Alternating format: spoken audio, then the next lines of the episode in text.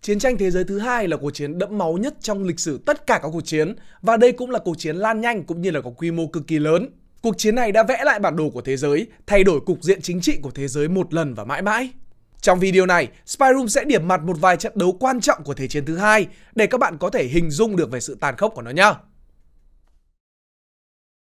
Lôi kéo 1,7 tỷ người vào cuộc chiến, tổng thiệt hại cả về nhân mạng và vật chất bằng tất cả cuộc chiến của 1.000 năm trước cộng lại và gấp tới 10 lần cuộc chiến lần thứ nhất cách đó hơn 20 năm. Đó là cuộc chiến tranh thế giới thứ hai, diễn ra từ năm 1939 tới năm 1945. Đây là cuộc chiến đẫm máu nhất trong mọi cuộc chiến, tốn kém nhất và lan rộng nhất trong lịch sử nhân loại, gây nên cái chết của 70 đến 85 triệu người, với hơn một nửa trong số đó là dân thường. Đủ để thấy độ thảm khốc và tang thương của cuộc chiến này là như thế nào. Hàng chục triệu người đã phải bỏ mạng trong các cuộc thảm sát diệt chủng. Điển hình trong số đó là Holocaust. Vụ thảm sát cho tới giờ, bất cứ ai nghe lại cũng phải rùng mình vì độ tàn khốc của nó. Nhưng thế vẫn là chưa đủ. Người ta không chỉ chết vì bom đạn và bị thảm sát, họ còn chết vì thiếu lương thực và các loại bệnh tật tràn lan. Cuộc chiến này đã vẽ lại bản đồ của thế giới, đã thay đổi hoàn toàn cục diện chính trị của nhân loại một lần và mãi mãi. Thế chiến 2 chứng kiến sự suy tàn của các đế quốc thuộc địa ở châu Âu vốn đã thống trị nền chính trị toàn cầu trong suốt 4 thế kỷ trước đó và sự trỗi dậy của Hoa Kỳ cũng như Liên Xô với vị thế là các siêu cường. Chỉ trong vòng 6 năm, nhân loại đã chứng kiến những cuộc giao tranh liên miên, những trận đại chiến huy động tới hàng triệu người với những khí tài tối tân và hiện đại nhất thời điểm đó. Độ khốc liệt và quy mô của những trận đánh này có thể nói là khó có giai đoạn nào có thể sánh bằng. Rất nhiều trận đánh trong số đó đóng vai trò bước ngoặt của cuộc chiến – làm xoay chuyển tình thế và cục diện trên chiến trường. Thậm chí nó không ngoa là đã thay đổi dòng chảy của lịch sử. Trong video này, Spyroom sẽ điểm qua một vài trận chiến quan trọng của chiến tranh thế giới thứ hai để bạn hình dung rõ hơn về mức độ tàn khốc của nó. Trận Atlantic ngày 3 tháng 9 năm 1939 đến ngày 8 tháng 5 năm 1945. Mở đầu cho danh sách này là trận chiến Đại Tây Dương đây là một trong những cuộc xung đột kéo dài nhất trong Thế chiến thứ hai. Trong trận chiến, quân đồng minh đã phong tỏa hải quân chống lại Đức nhằm cô lập các cảng hải quân của họ. Điều này dẫn đến một cuộc đấu tranh liên tục để giành quyền kiểm soát các tuyến đường biển ở Đại Tây Dương.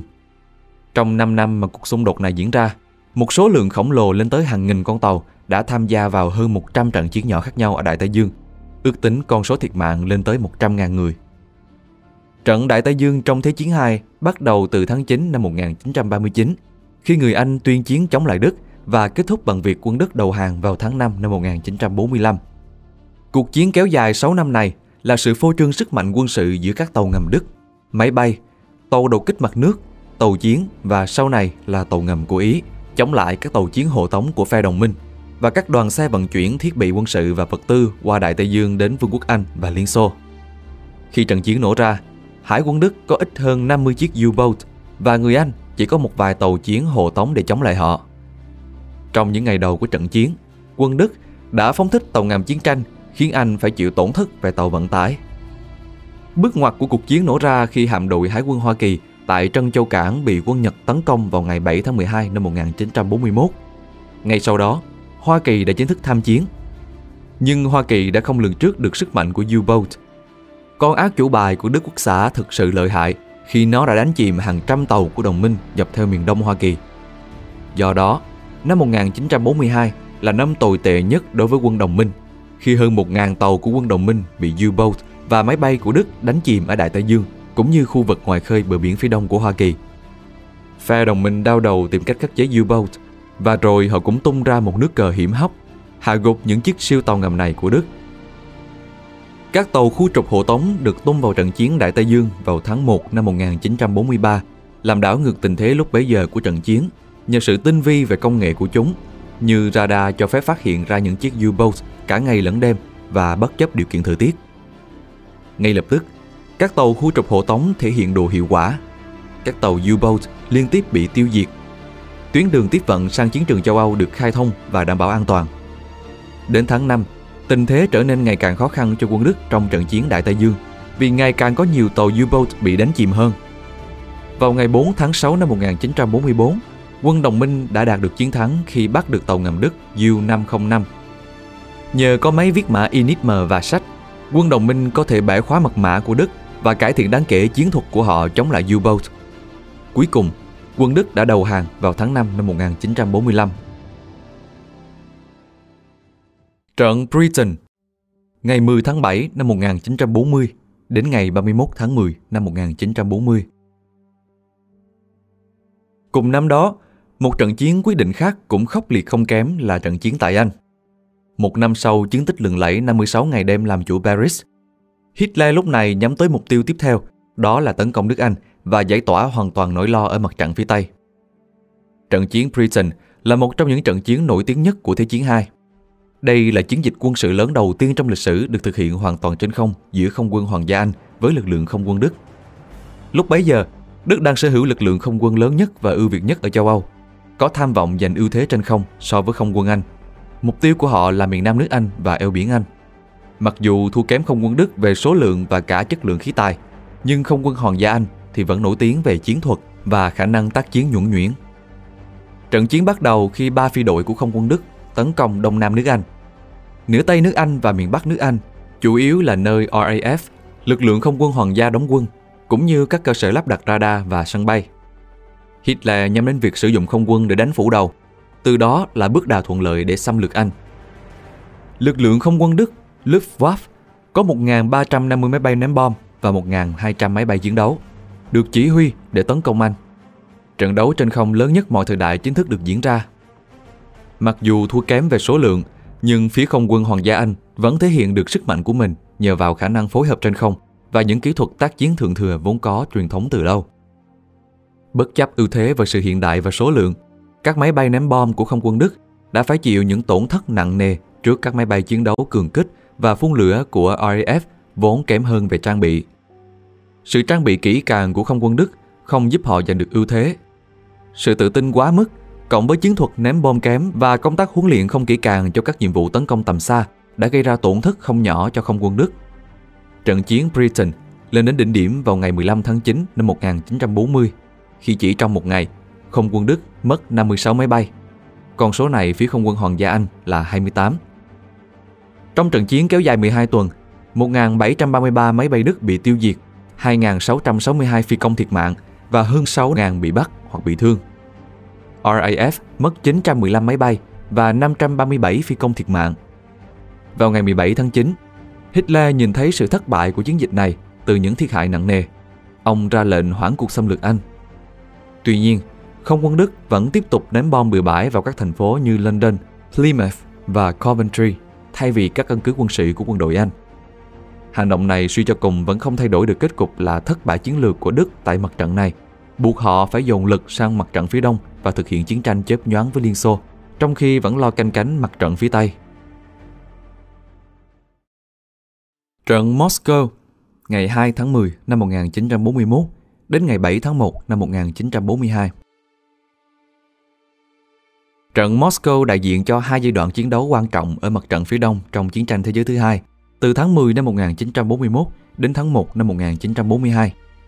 Sau chiến dịch Barbarossa, cuộc xâm lược của Đức vào Liên Xô, các nước phe trục, liên minh do Đức, Ý và Nhật Bản đứng đầu đã phát động một chiến dịch đại quy mô nhằm đánh chiếm Moscow, thủ phủ của đế chế đỏ. Một lý do của chiến thuật đánh nhanh thắng nhanh đó là việc họ muốn chiếm Moscow trước khi mùa đông khắc nghiệt của Nga bắt đầu. Những ký ức kinh hoàng về mùa đông nước Nga thời Napoleon vẫn còn hiện hữu trong ký ức của những kẻ muốn xâm lược nước Nga. Đến đầu tháng 10, hơn 5 triệu quân Đức vẫn như một làn sóng ồ ạt tràn sâu vào lãnh thổ Liên Xô. Hơn 4 triệu thương vong dành cho đế chế đỏ. Các phòng tuyến liên tiếp bị phá, các tập đoàn quân hoặc là bị đánh tan hoặc buộc phải bỏ mặt trận lui về tuyến sau. Quân đội Đức còn cách Moscow 200 dặm. Đây cũng là lúc chiến dịch Typhoon được phát động. Một cuộc tấn công tổng lực nhằm chiếm thủ đô của Liên Xô và chấm dứt trận chiến được vẽ ra. Đế chế đỏ đứng trước nguy cơ bị hủy diệt hoàn toàn. Thế nhưng, thực tế hóa ra lại khác so với những gì hai bên nghĩ tới. Liên Xô có một đội quân khổng lồ nhưng được tổ chức không hề tốt một chút nào. Mặt khác, người Đức với trang bị tối tân cùng khả năng tác chiến trên bộ thượng thừa đủ sức quét sạch mọi đội quân tại thời điểm đó. Thế nhưng, có một yếu tố mà người Đức chưa tính tới, đó là tinh thần. Người Liên Xô khi bị dồn vào chân tường đã thể hiện những sức mạnh tiềm tàng khủng khiếp nhất mà không ai có thể ngờ được. Cuộc duyệt binh huyền thoại tại quảng trường đỏ, để rồi sau đó, những đoàn quân vừa hô vang khẩu hiệu tại thủ đô được chuyển thẳng ra chiến trường đã trở thành những dấu ấn đầu tiên để làm nên một chiến công huyền thoại. Bản điện mật từ mặt trận phía đông gửi về, nói rằng quân Nhật không còn đủ sức để đánh lên phía Bắc đã giúp Tổng tư lệnh Stalin yên tâm điều động toàn bộ các phương diện quân dự bị từ phía đông sang mặt trận phía Tây Liên Xô. Người Liên Xô tung vào trận chiến bảo vệ Moscow tất cả những gì họ có. Người Liên Xô đã chiến đấu với tinh thần quyết tử. Họ đã thành công cầm chân được quân Đức tại các phòng tuyến ngoại vi Moscow. Và rồi, điều gì đến cũng phải đến. Những cơn gió tuyết từ Siberia tràn về đã gieo sầu cho người Đức. Thời tiết băng giá, cộng với việc không có khả năng tiếp tế cho tập đoàn quân tăng thiết giáp nên quân Đức không tài nào có thể chọc thủng được những phòng tuyến của phía Liên Xô. Những con đường kém chất lượng của Nga đã cướp đi khoảng 40% đội xe tải của Đức và vào thời điểm quân Đức cách Moscow trong vòng 15 dặm, họ đã kiệt sức. Viên chiến tướng vĩ đại nhất trong những viên chiến tướng vĩ đại, nguyên soái Zhukov đã gánh cả hồng quân trên vai. Ông đã thống lĩnh toàn quân, đẩy lùi được quân phát xít Đức ra khỏi Moscow, bảo toàn được sự nguyên vẹn cho trái tim của đế chế đỏ. Liên Xô đã bảo vệ thành công bằng cách xây dựng ba vành đai phòng thủ, cùng với việc điều động những lực lượng quý báu từ quân khu Siberia và Viễn Đông. Trận chiến kết thúc với sự thất bại của quân Đức và thiệt hại không nhỏ cho cả hai bên. Trận Midway, tháng 6 năm 1942 từ ngày 4 đến ngày 7 tháng 6 năm 1942, trận Midway xảy ra tại đảo san hô Midway, cách Oahu ở Hawaii 1.300 dặm về phía tây bắc. Trận đánh do phía Nhật phát động nhằm đánh bại hạm đội Thái Bình Dương của Mỹ, đồng thời nhằm chiếm Midway để làm căn cứ tấn công Trân Châu Cảng. Tổng tư lệnh hạm đội hỗn hợp Nhật Bản, Đô đốc Isoroku Yamamoto tin rằng một trận hải chiến toàn diện với người Mỹ là cách duy nhất để Nhật Bản giành quyền kiểm soát Thái Bình Dương. Bằng cách đó, Nhật Bản sẽ trở thành cường quốc thống trị ở Thái Bình Dương. Đô đốc Chester Nimitz, tổng tư lệnh hạm đội Thái Bình Dương của Hoa Kỳ cũng đã đánh hơi được rằng Nhật Bản đang lên kế hoạch tấn công nhờ giải mã thành công thông điệp mã hóa mật của Hải quân đế quốc Nhật Bản. Vào ngày 4 tháng 6 năm 1942, bốn tàu sân bay Nhật Bản do đô đốc Chuichi Nagumo thuộc sư đoàn tàu sân bay số 1 chỉ huy đã tấn công và phá hủy căn cứ của Hoa Kỳ tại Midway.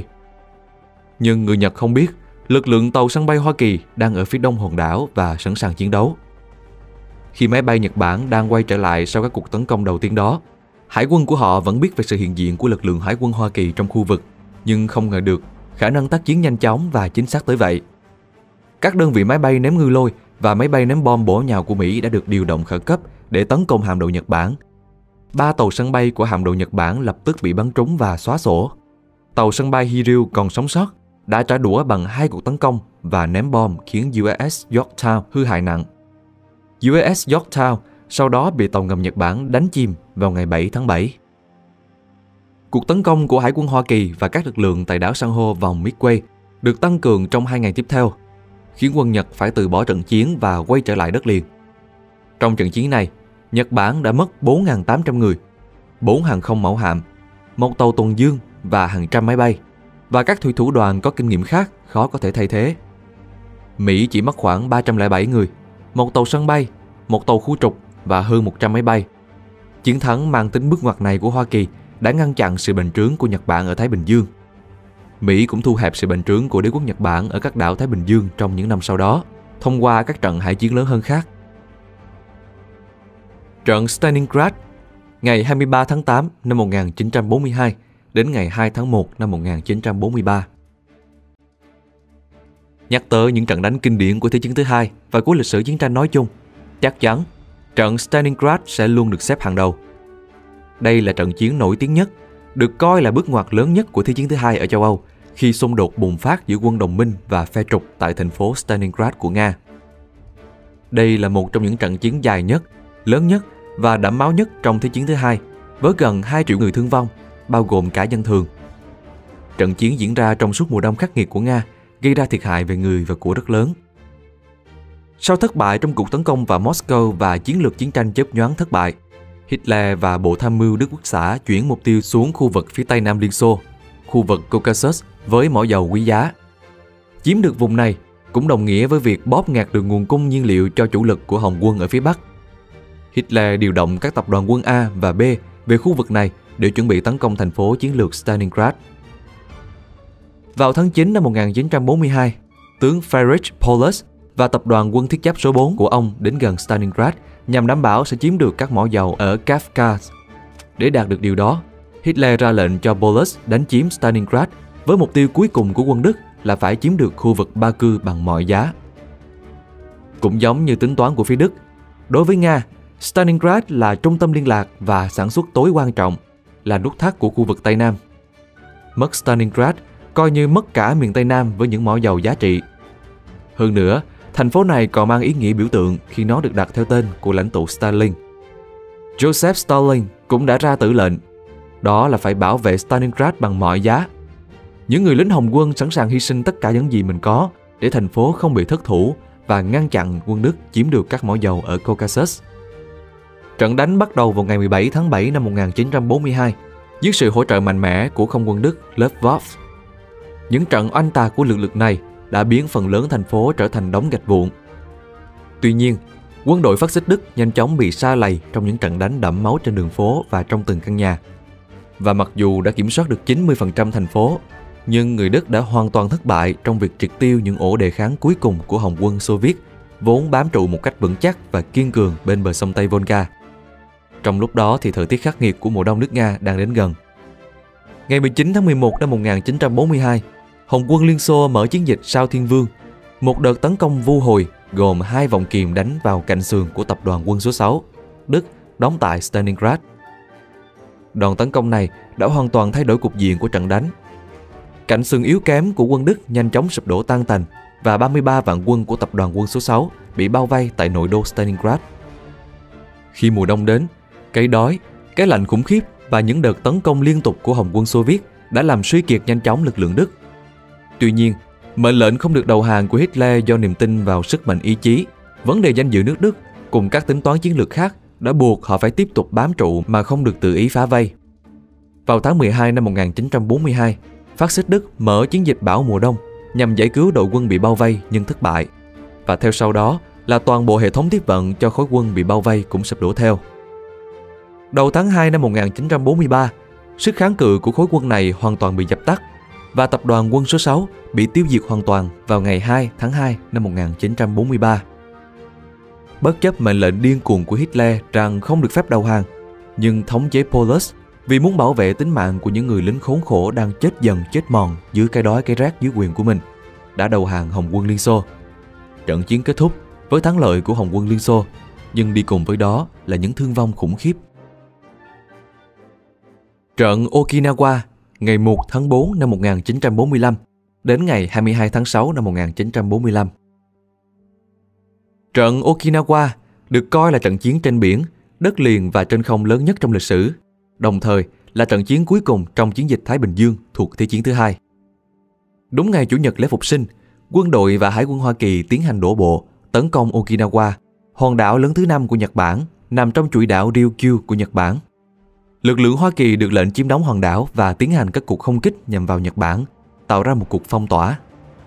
Nhật Bản đã trả đũa bằng các cuộc tấn công bằng máy bay đánh bom liều chết và có thể đánh chìm 26 tàu của đồng minh, làm hư hại thêm 170 chiếc trên chiếc tàu này. Trận chiến diễn ra trong 3 tháng dài, hơn 12.000 lính Mỹ đã thiệt mạng. Ngoài ra, Nhật Bản còn mất 100.000 binh sĩ thiệt mạng cũng như 150.000 thường dân Nhật Bản. Cuối cùng, trận chiến kết thúc với phần thắng thuộc về Mỹ. Trong trận chiến, Mỹ có 300 tàu chiến cộng với 1.139 tàu khác. Hơn 100.000 công dân Okinawa đã thiệt mạng và hơn 72.000 người Mỹ thiệt mạng. 107.000 người Nhật Bản thiệt mạng và 7.400 người bị bắt làm tù binh. Người Mỹ dự định đánh chiếm hòn đảo Okinawa như một phần trong kế hoạch 3 điểm của họ để giành chiến thắng trong cuộc chiến ở Viễn Đông. Người Mỹ cũng có ý định tái chinh phục vùng Biển Đông và tiêu diệt đội tàu buôn Nhật Bản còn lại đồng thời sử dụng 4 sân bay ở đó để tiến hành các cuộc không kích ném bom vào các trung tâm công nghiệp của Nhật Bản. Tướng Mitsuru Ushijima chỉ huy 130.000 quân Nhật trên 450.000 quân ở đảo dân số và được lệnh phải giữ hòn đảo này bằng mọi giá. Tướng Ushijima di chuyển lực lượng của mình đến khu vực phía nam của hòn đảo và bố trí lực lượng với sự bày bố trận vững chắc. Để chiếm được khu vực này, người Mỹ sẽ phải giao chiến với quân Nhật trong các cuộc tấn công trực diện. Người Nhật cũng chiêu mộ các phi công cảm tử kamikaze như một phần của biện pháp phòng thủ. Trận chiến khốc liệt nhất ở Okinawa cũng diễn ra tại phía nam hòn đảo này.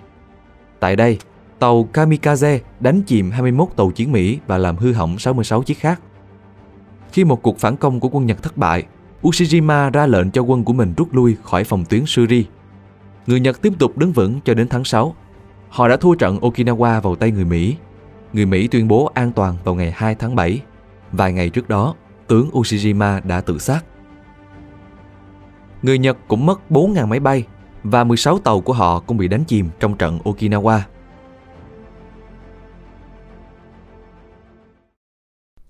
Và liệu không biết những thông tin trên đã đủ thỏa mãn các bạn chưa? Nếu các bạn muốn tìm hiểu thêm về những trận đánh này, hãy cho bọn mình biết ở dưới phần comment. Đừng quên bấm like, share và subscribe để ủng hộ chúng mình. Rất mong là sẽ gặp lại các bạn nhiều hơn ở trên kênh youtube của Spyroom. Mình là Pink Dot. See ya!